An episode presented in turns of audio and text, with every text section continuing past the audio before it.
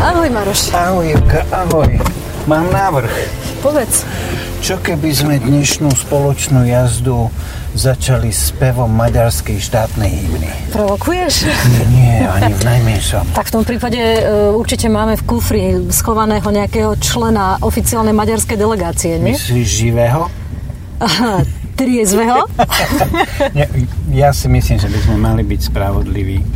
Neubližujme našim poslancom, poslancom vládnej väčšiny, že prijali ten zákon o zákaze hrania a spevu štátnych hymien mm-hmm. cudzích štátov bez ke, účasti bez účasti oficiálnych áno, delegácií áno, áno. na schvál. Oni to neurobili na schvál. Oni to urobili preto, lebo si ten zákon neprečítali.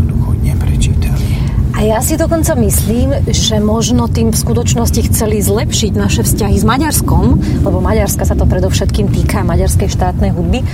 A to tým spôsobom, že oni vlastne chceli dosiahnuť, aby do, Dune, do Dunajskej stredy na každý futbalový zápas chodila oficiálna delegácia Fidesu alebo Jobiku. Ja si to predstavujem.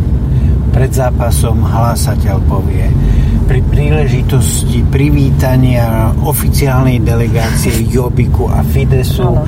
zaspievajme si maďarskú štátnu hymnu. A bude všetko v poriadku, v súlade so zákonom.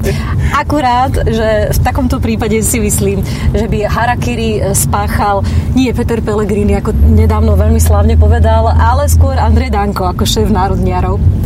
Ale inak, keď tá veta, to, to priznanie toho Petra Pellegriniho premiéra, že on by najradšej spáchal Harakiri je podľa mňa legendárne a minimálne z toho dôvodu, že koľko je v tom priznaní. Presne, presne. Tá veta je, keď si ju dobre pamätám, keby som mal tú moc, tak spravím také harakiri, že sa zapráši. Podľa mňa to je veta hodná Andrea Danka.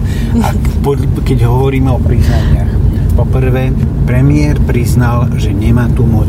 Kto už by ju mal mať, ak nie premiér? Po druhé, premiér priznal, že nevie, čo je harakiri.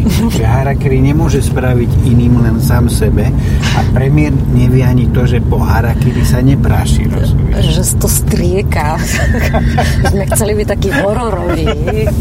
Ale do úvahy prichádza podľa mňa ešte štvrté priznanie. Ano. A síce, že premiér Pellegrini už je taký bezmocný a, a, a zúfalý a ponížený z porážky zo súbojov, e, že by najradšej skutočne spáchal to harakiri, alebo lepšie povedané sepuku, aby sme boli celkom správni, tak ako samuraji, keď po prehratom boji chceli očistiť svoje meno. Áno, ten myslíš to, ako to dopadlo s ministrom financí? No napríklad, to je tá posledná porážka. No, ja si myslím, že toto je naozaj ako pozoruhodné, pretože keď mohol niečo bez problémov ľahko vyhrať no. a dosadiť si svojho ministra takého, ako chce on, tak to mohol ľahko urobiť a nikto mu v tom nemohol zabraniť. Ale on opäť ustúpil pre ex-premiérovi Ficovi. Presne tak. No ale e, ja si myslím, že je to taký pekný kompromis, nie? Pretože nie je to ani František Imrece, teda mhm. ten nový minister e,